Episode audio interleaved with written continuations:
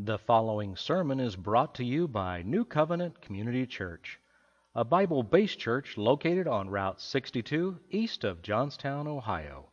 To learn about New Covenant Community Church, visit www.new covenant.org. Again, that is new covenant.org. Now, enjoy the message.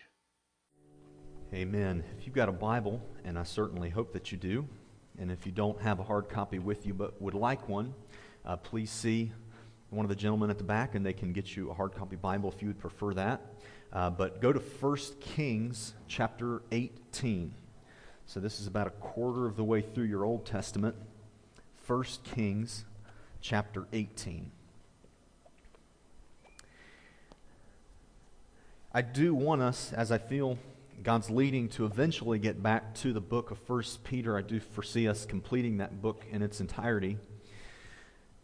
But as I've said in the past, and I'll say it again, I just feel that it's so incredibly vital for a preacher, for a pastor, for a Christian for that matter, to be led of God's Holy Spirit. And I just feel that there are some things that we should address here in the church as we get ready to face this new year as a church body together some messages that will speak specifically to what we have coming up, uh, which is why today I'd like to preach about persistent prayer or persistence in prayer. As again, I, I said, being led of God's Holy Spirit, I feel that it is now time for us together as a church family given the time and history in which we are, and just uh, so many things that I feel the Lord has impressed upon my heart, that now is the time for us together and I'm so grateful for the many of you that I've been able to, we've been able to have over for dinners and meals, and we still look forward to those things with those of you that we haven't been able to enjoy with yet. But just getting to know the heart and the DNA of this church in the time that I've been here, I feel the Lord would have us to begin to start praying about God's vision for our church. Uh, this is not my vision. This is not your vision. This is God's vision. And if we are to ascertain that, if we are to get that, I believe that it's going to come through and only through very focused, intentional, persistent prayer. Many of you have probably seen the booklets that are standing up here with me along this platform. And at the end of the service, I'm going to invite people to come and take these 40 day prayer challenges. And it's simply all it is is a small booklet that guides us through 40 days of prayer that collectively we as a church will begin on January 1, which will lead us all the way through 40 days and then it's February, February 9th, I believe, in your bulletins that we will come together in a solemn assembly service. And the whole point of that service will be for us to pray together as a church family and seek God's direction for us as New Covenant Community Church. And certainly in, in the 40 days of prayer, as we take the first 40 days of 2020, I mean, I know many of the things that your families are going through with family challenges and all sorts of things. I understand some of those things, and, and I'm, I'm praying for you with those with you, and, and I want you to pray about those things as well. But what I'm asking for us to do as a body of believers is collectively, let us pray for 40 days persistently that God would reveal to us as a church family what His vision is for us. There are some things that we know in Scripture are simply givens. Matthew 28, the Great Commission. I mean, that is for, if you're a believer, that is your mission. I mean, there's some things that we just know for sure. But is there something specific? How would God have us posture ourselves in 2020 and the years following? What is it that God would have for us to do specifically? That's what we're hoping and praying that God would lead us in. There was a Christian who was what you might call a backslidden Christian, and he was a sailor on a boat and he's on this boat with the other crew members, the, the sailors that were with him, and they come into this very bad storm, this very bad tropical storm. And it was so bad, in fact, that many of these seasoned sailors, they thought that this very well might be the thing that takes their life. This storm was so crazy. And one of these backslidden Christians was on this boat, and the other sailors, they knew that in his past, 15 years before, that he used to call himself a Christian, and he used to pray and read his Bible and all those things. And so they say to him, when the storm is getting so bad, they say, We know that you used to be a Christian, and, and supposedly you used to talk to God and know God's will, so you should, you should pray for us right now that, that God would save us through this storm. So the man says, Okay, so he kneels there on the deck of the boat, and he prays, and he says, Lord, I know For 15 years, I haven't read your word, I haven't prayed, I haven't lived the way that uh, my parents taught me, I haven't done any of those things. But God, if you just help me this one time, I, w- I promise I won't bother you for another 15 years. And, and that's many times the way that many of us will treat prayer. But we know that Jesus taught something very, very different. In Luke chapter 11, he said to them, Which of you shall have a friend and go to him at midnight and say to him, Friend, lend me three loaves? For a friend of mine has come to me on, a, on his journey, and I have nothing to set before him. And he will answer him and say, Do not trouble me, the door is now shut, and my children are with me in bed. I cannot rise and give to you. Now, for all of you who have children or have had young children, you know how dire of a situation this is your children are asleep in bed and you getting out might wake them, and your children are asleep. That is a sacred, holy moment, especially in my house.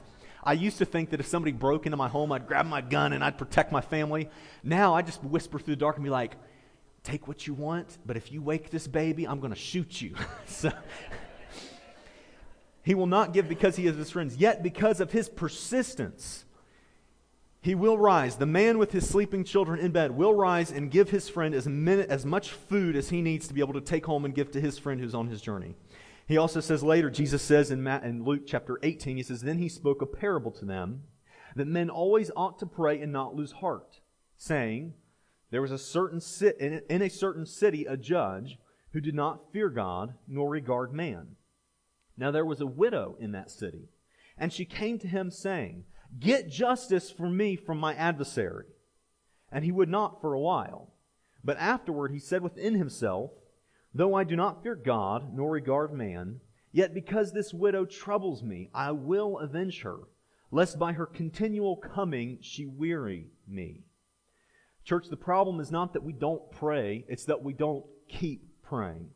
So we sometimes pray like we put quarters into a Coke machine. We put a few in, and it doesn't, it may immediately spit out what we want, so therefore, we throw our hands up and walk away, and we just don't continue. We don't have persistence. So the question I'd like to answer is not just for us, for me to tell you to pray persistently. I think all of us know that.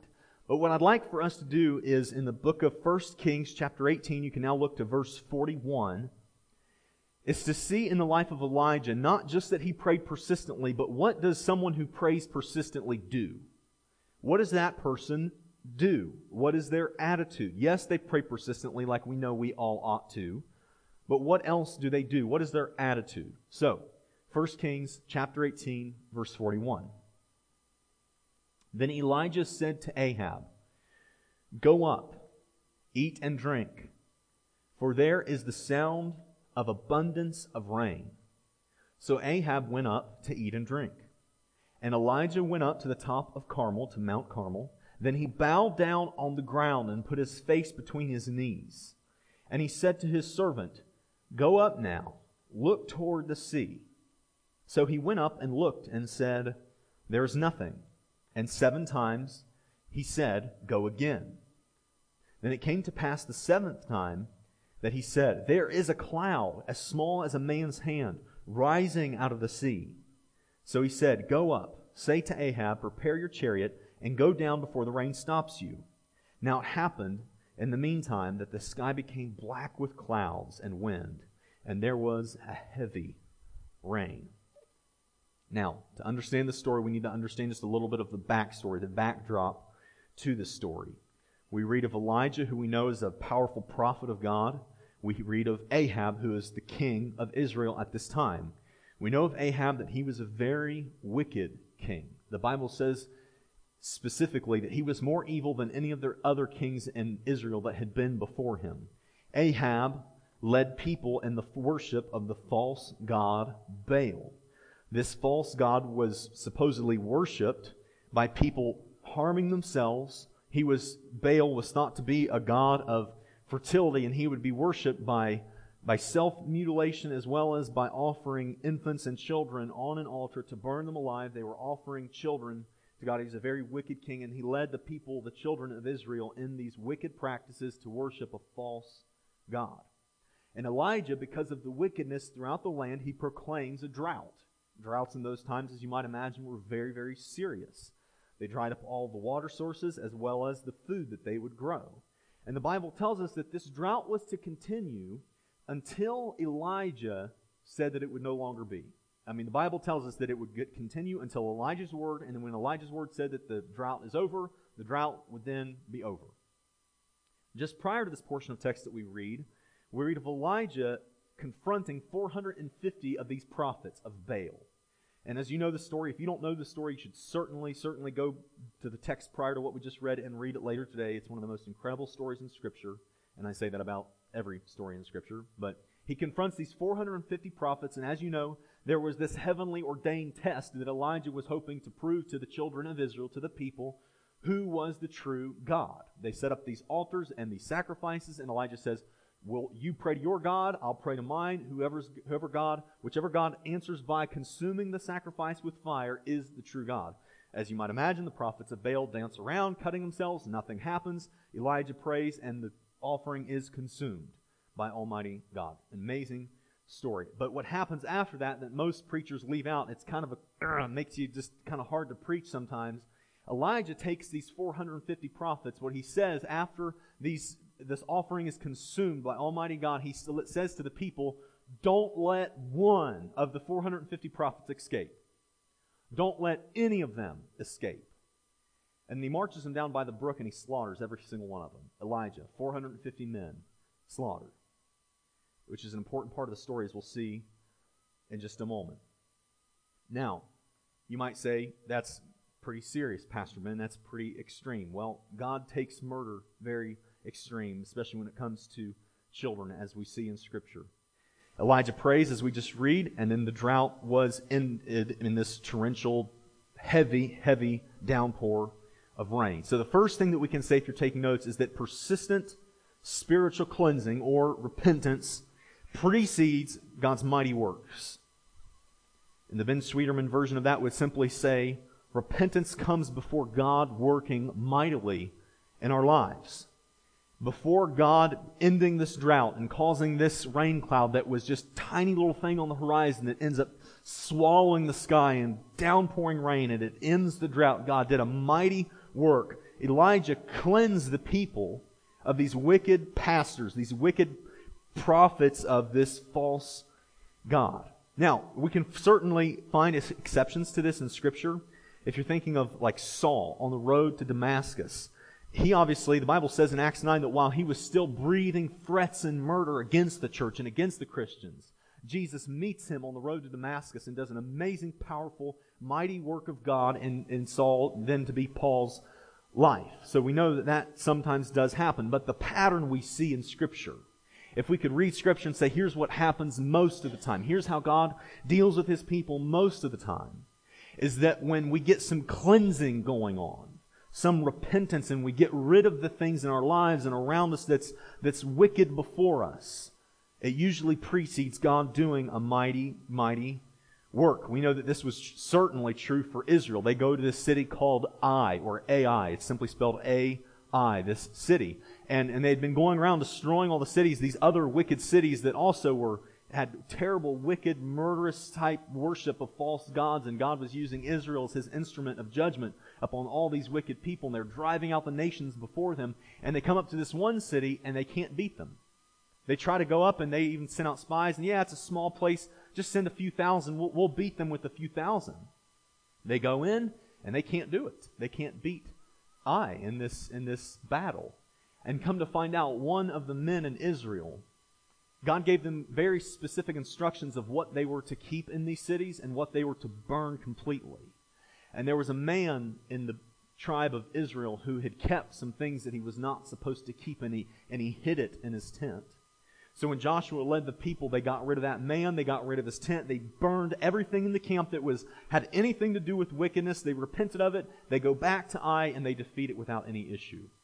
God's mighty works happen after spiritual cleansing. Spiritual cleansing or repentance precedes God's mighty, mighty works. We know that this is true of unbelievers. That when unbelievers are walking in sin and they're walking towards idolatry and towards adultery and towards fornication and towards lying and towards all the things that God would say we're not supposed to do, the moment they say, I'm not doing this anymore, and they turn around, that's when God saves the person. The believer comes a believer and God saves them. Their names are then written and the Lamb's book of life. Repentance precedes God's mighty works.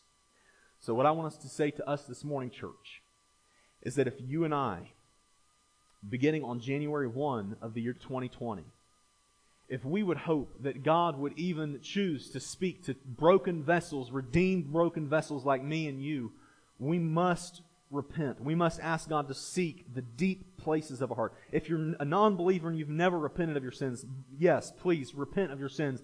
God will save you. Your home will go from hell to heaven and, and you'll be one of God's children. What a wonderful thing that is. But even for the believer, for the seasoned saints at New Covenant Community Church, what I'm saying is our prayer ought to be like Psalm 19, which says, Cleanse me from my secret faults. Keep back your servant also from presumptuous sins. Let them not have dominion over me. So, what I'm saying to you and to me and to Abby and to, to the believers of New Covenant Community Church is that in the 40 days of the first 40 days of 2020, as we're praying for things in your family and things in my family and lost friends and family members, and we're praying for our church together, us coming together as believers, and we're praying for those things, let's ask God to seek the deep places of our hearts. God hears our hearts. Cultivate everything out, God. Is there anything you want out of here? Anything you want me to, my eyes not to see? I, I want to get it out, God. I had to recently, there was a movie that recently came out, and I've seen the first like three or four movies that came out, and and this next one came out, and I was just, I just became convicted that, you know, it's, it wasn't like there was any sexuality or anything like that that was in the movie. I, have obviously, that's been a part, not a part of my life for a long time now, but it just had a lot of violence in it. And I just, God had to deal with my heart that my heart doesn't need that.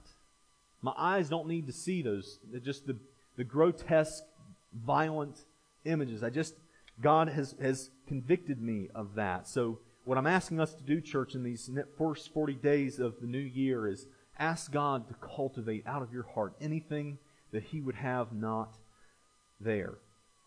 When I was, um, when Abby and I were married for about a year, I did something that I'm, I'm pretty sure makes me the most brave man on the planet. I looked at her and I said, um, we've been married about a year, I think it was. And I said, Is there anything I do that bugs you?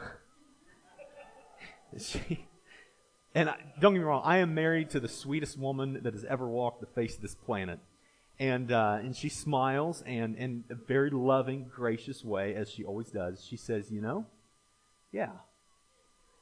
There, there are a couple things. You're all laughing. You should be like, Abby, you're wrong. And you know, she said, yeah, there, and, and I don't even remember what they were now, but it was just small little things, nothing huge, but little things that, that bugged her. What would happen, New Covenant Community Church, if to the start of this 40 days of prayer, guided by these little helpful booklets that we'll, we'll give out in a while, what if we just, in the quietness of our heart, prayed and said, God, is there anything that I do that bugs you? Is there anything I do that you would like to see me not have in my life going into this next year? I hope and pray that, that is our prayer together as a church. Now look back to your Bibles, look at verse 41. Then Elijah said to Ahab, Go up, eat and drink, for there is the sound of an abundance of rain. As you might know, commonly in these times, if there was a, a, very severe drought, as this would have been, even the kings would have prohibited themselves from eating and drinking lots of water and wine and food and whatnot during these droughts. Everybody was like on a very small ration just to make sure that there was enough to get through the drought. So Elijah says to Ahab, Go up and feast. There, there, the rain is coming. The streams will be full of water again. The crops will be plentiful again. Go up and eat and drink. There's the sound of an abundance of rain. Verse 42. So Ahab went up to eat and drink. And Elijah went up to the top of Carmel, and he bowed down on the ground and put his face between his knees. So I don't want us to miss this here, and I'm not trying to be weird, but I, just, I want you to picture this. Elijah knew that the drought was going to end at his word. But here's the posture of the prophet of God, even though he knew that the, he just had to say the word and the drought was over. That's all he had to do. But his posture was to go up in a, in a secluded place by himself and just his servant there, and he's by himself in this quiet place where he can focus on the Lord. And he bows his face between his knees, and his face is on the ground. And, and he says from this position, before God to his servant, Go up and check and see if the rain cloud is coming. From this position, he's humbled himself before God, knowing that all it took was for him to say the word and the drought would be over. So, what I want to tell you next, church, is persistent humility precedes God's mighty works. We're not just hoping to say, pray with persistence. Yes, that is true. But what is the attitude of this man in Scripture who prayed persistently?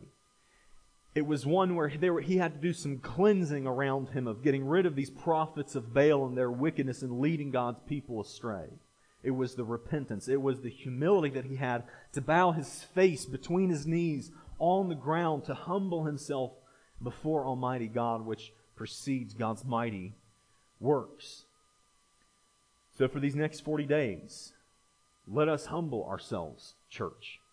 I know many times when we gather together, I mean, I love, I, there's nothing I love more than getting together with all of you on a Sunday morning and asking how you are. And, and those of you that I see for the first hour for Sunday school, Bruce and Scott and just your wives, I get to see how you guys are doing. And, and we usually greet each other with, How are you doing? How is, how is your week?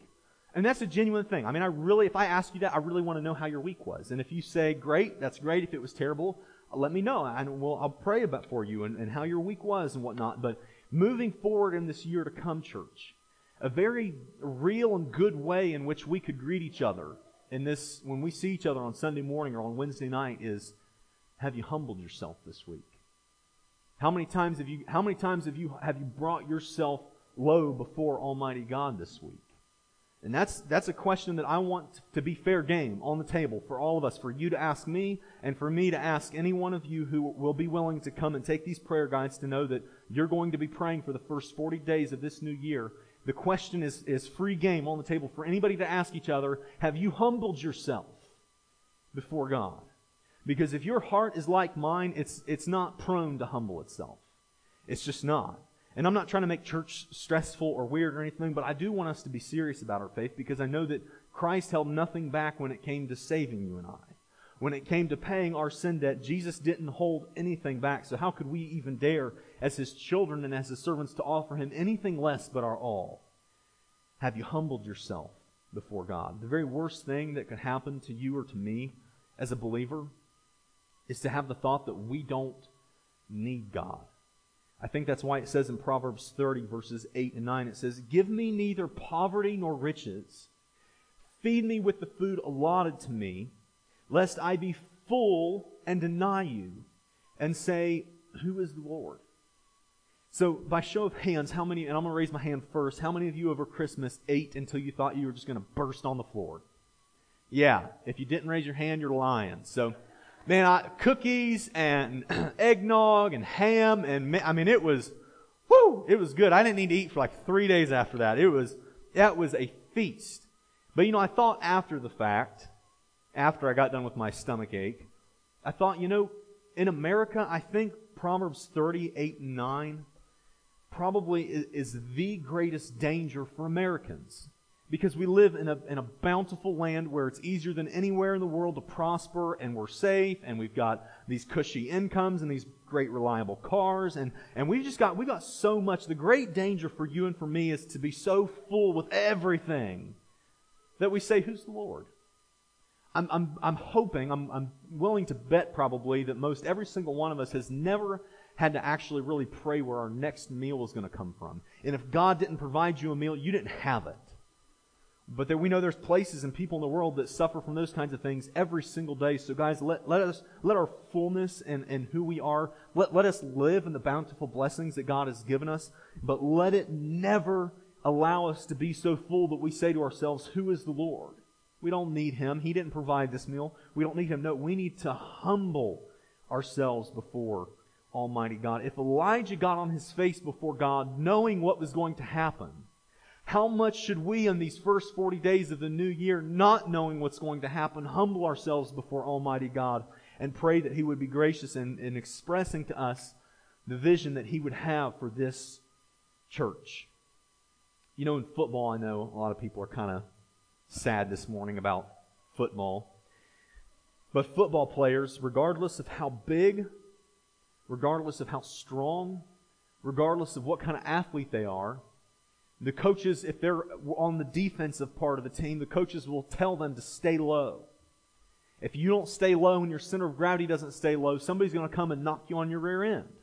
And, and you've got to stay low. It doesn't matter how big, how strong, how fast, you've got to stay low if you're going to survive out on that field and have some defense out on the field. And what I want to tell us, and I want to, want to tell you senior folks that are in the room this morning, is no matter how long you've been a, a Christian, no matter how long you've been saved, no matter how sanctified you are, and you are, I praise God for the, for the wisdom that God has poured out on the many senior folks that are in this church. But just remember, no matter how tall and how strong and how sanctified you are, you must stay low. We must stay low before God. Persistent humility before God precedes his mighty works. Now, if you would, look to verse 43. And Elijah said to his servant from this on the ground, face between his knees, praying before God, he said to his servant, Go up now, look toward the sea. So he went up and looked and said, There's nothing. And seven times, everyone say seven times, seven times, he said, Go again. Go again. Go again. Go again. Check again. Look out to the sea again. Look to see if the rain cloud has come yet. Go again. Go again. And we don't know exactly how far this was. If we were just, we could assume maybe from where Elijah was praying to get to the edge where the servant could see out over the sea. Maybe, perhaps, we don't know, but maybe it was the distance from like right here up and around the stairs, up into the sound booth where Travis is. I mean, who knows, but maybe it was that far. But however far it was, this servant is coming back. Elijah's still praying, and Elijah says, Go again. I'll pray again. I'll pray again. Go again. Look again. Then it came to pass the seventh time that he said, the servant said, There is a cloud as small as a man's hand rising out of the sea. It's this little bitty just piece coming out of the horizon. It's, it's coming out of the sea. Church, persistent prayer precedes God's mighty works. Persistent prayer. The, the, the, picture that we have of prayer that from this example in the Old Testament and what Jesus teaches in the New Testament is praying is just not God, we New, New Covenant Community Church need we need to understand the vision. If you just answer that prayer when we get together for our solemn assembly, no, the, the vision that we have is God, we need a vision. God, we need you. God, we need bread. God, have you heard us? God, are you there? God, are you going to answer us? God, we're getting together to pray. God, will you answer us? God, give us your vision. That is the picture that Jesus gives. It's not one of passively going before the king and saying, get justice before me from my from my adversary. No, it's it's continually coming. It's persistent prayer. It's go again and go again and check again. In church, what I would just like to say is, wouldn't it be something if from New Covenant Community Church that the echo of our prayers would not leave God's ears for the first 40 days of this new year, that it would be a continual echoing in God's ear, that we're crying out to Him, asking Him to show us what it would be that He would have this church do in the years to come. Because here's what I believe, and I believe this in my soul, I believe this. That if we don't ascertain, if we don't get God's vision for what He would have us do, it is the difference between eternity, in eternity, for many people in Johnstown and Utica and Mount Vernon and all around us. I believe that. So, so we must repent. We must ask God to just cultivate anything out of our hearts and repent before God. And, and we must be humble, even though we know we're God's children. We know that He loves us. We know that He hears our prayers. We must get on the ground and humble ourselves before God. We must have this persistent prayer, this persistent knocking of God, God, we need you. We need you. God, God, will you answer us this prayer? Will you show us the vision that you have? For this church. Would you, would you come through for me, God, in 2020 for this thing that has been plaguing my family for so long? It's a continual coming before God, persistent prayer before God. There was a boy just before Christmas time, and his grandma had come over to spend the night on Christmas Eve before Christmas morning, and he was uh, praying in his bedroom before bedtime on the edge of his bed, and his mother was out in the hallway and folding some laundry. And she hears her son, her young son, praying. She, he's praying and saying, Lord, thank you for you know Christmas and for all the food that we'll enjoy tomorrow and give us a good night's rest. And, and God, I would really love to have a bicycle for Christmas. And she's kind of stunned and she goes in and she's like, honey, you, you don't have to scream like that. God can hear you. And he says, Oh, I know God can hear me, but grandma can't hear very good and she's got the money for the bicycle. So she, church, God has the resources. That's for certain. And God can also hear us. Can he who made the ear not hear himself? He can hear us. But what he does call us to do, despite the fact that he has the resources ready, readily available, and despite the fact that he can hear us without any issue, he doesn't have to strain to hear us. What he does call us to do, though, is to pray persistently, to keep knocking, to keep coming before the king, to go again, to go again, and to go again. And if you would now look to verse 45, I love how this story ends. It's just this little rain cloud. It just starts as a small thing, just a little tiny. If you've ever stood on the edge of a body of water and you see just a rain cloud, just you know what that looks like. Just this little thin line coming out. It's about the size of a man's hand, just a small little cloud coming out. And it says, Now it happened, verse 45. In the meantime, that the sky became black with clouds and wind and there was a heavy rain. Church, I don't know about you, but I am ready for a heavy rain of God's direction for my life, for your life, and for our lives together as a church family. Do you believe that? If you do, say amen. We must trust God in these things. Brian, if you would come. So, what I'd like to ask us to do is uh, for those that are willing, and if you're not willing, we, we will think no less of you. We will not embarrass you. For, for those that are willing to say, earnestly, not before me, who cares about me? Before God, if you're willing to say, I will take one of these booklets and I will, I will pray. I, I, will, I will devote myself to 40. Perhaps this is the first time that you've ever prayed 40 days in a row in your life. But if you're willing to, before the Lord, to say, I will pray every single day for 40 days. And I'm not talking about in this legalistic way that if your parent dies, we're going to like excommunicate you from the church if you didn't pray that day. Like, I'm not talking about that, but I'm talking about people being real and serious with God in the same way that He was real and serious about paying your sin debt. That you'll say, I'll pray for 40 days. I'll pray for my family.